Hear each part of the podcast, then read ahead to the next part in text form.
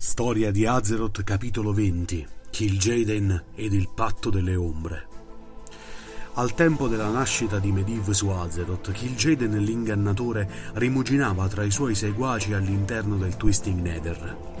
L'astuto signore dei demoni, sotto gli ordini del suo padrone Sargeras, stava pianificando la seconda invasione della legione infuocata su Azeroth. Questa volta non sarebbe stato ammesso nessun errore.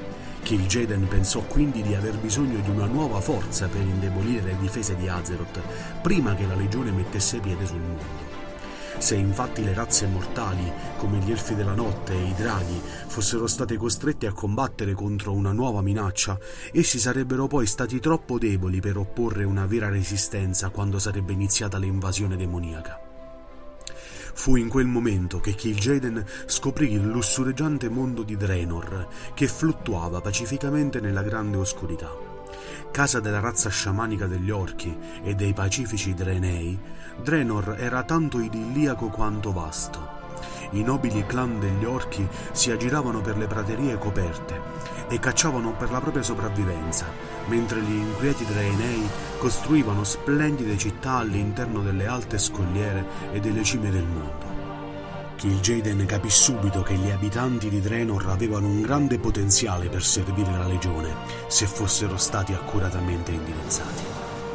Delle due razze, Kil'jaeden notò che la razza guerriera degli orchi era la più suscettibile alla corruzione della legione Ingannò così lo sciamano più anziano, Nerzul, nello stesso modo in cui Sargeras aveva fatto con la regina Ajara molti millenni prima.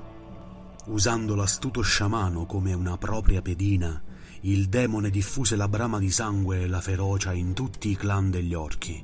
In poco tempo quella che era stata una razza profondamente spirituale fu trasformata in un popolo assetato di sangue. Kil'jaeden quindi esortò Nerzul e il suo popolo a fare l'ultimo passo, dedicarsi interamente alla guerra.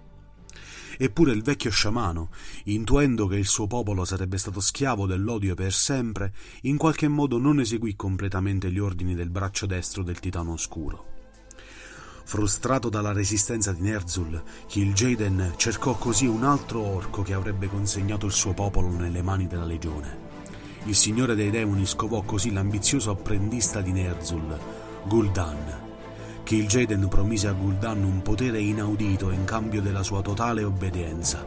Il giovane orco divenne un avido studioso di magia demoniaca e si trasformò nel più potente stregone mortale della storia.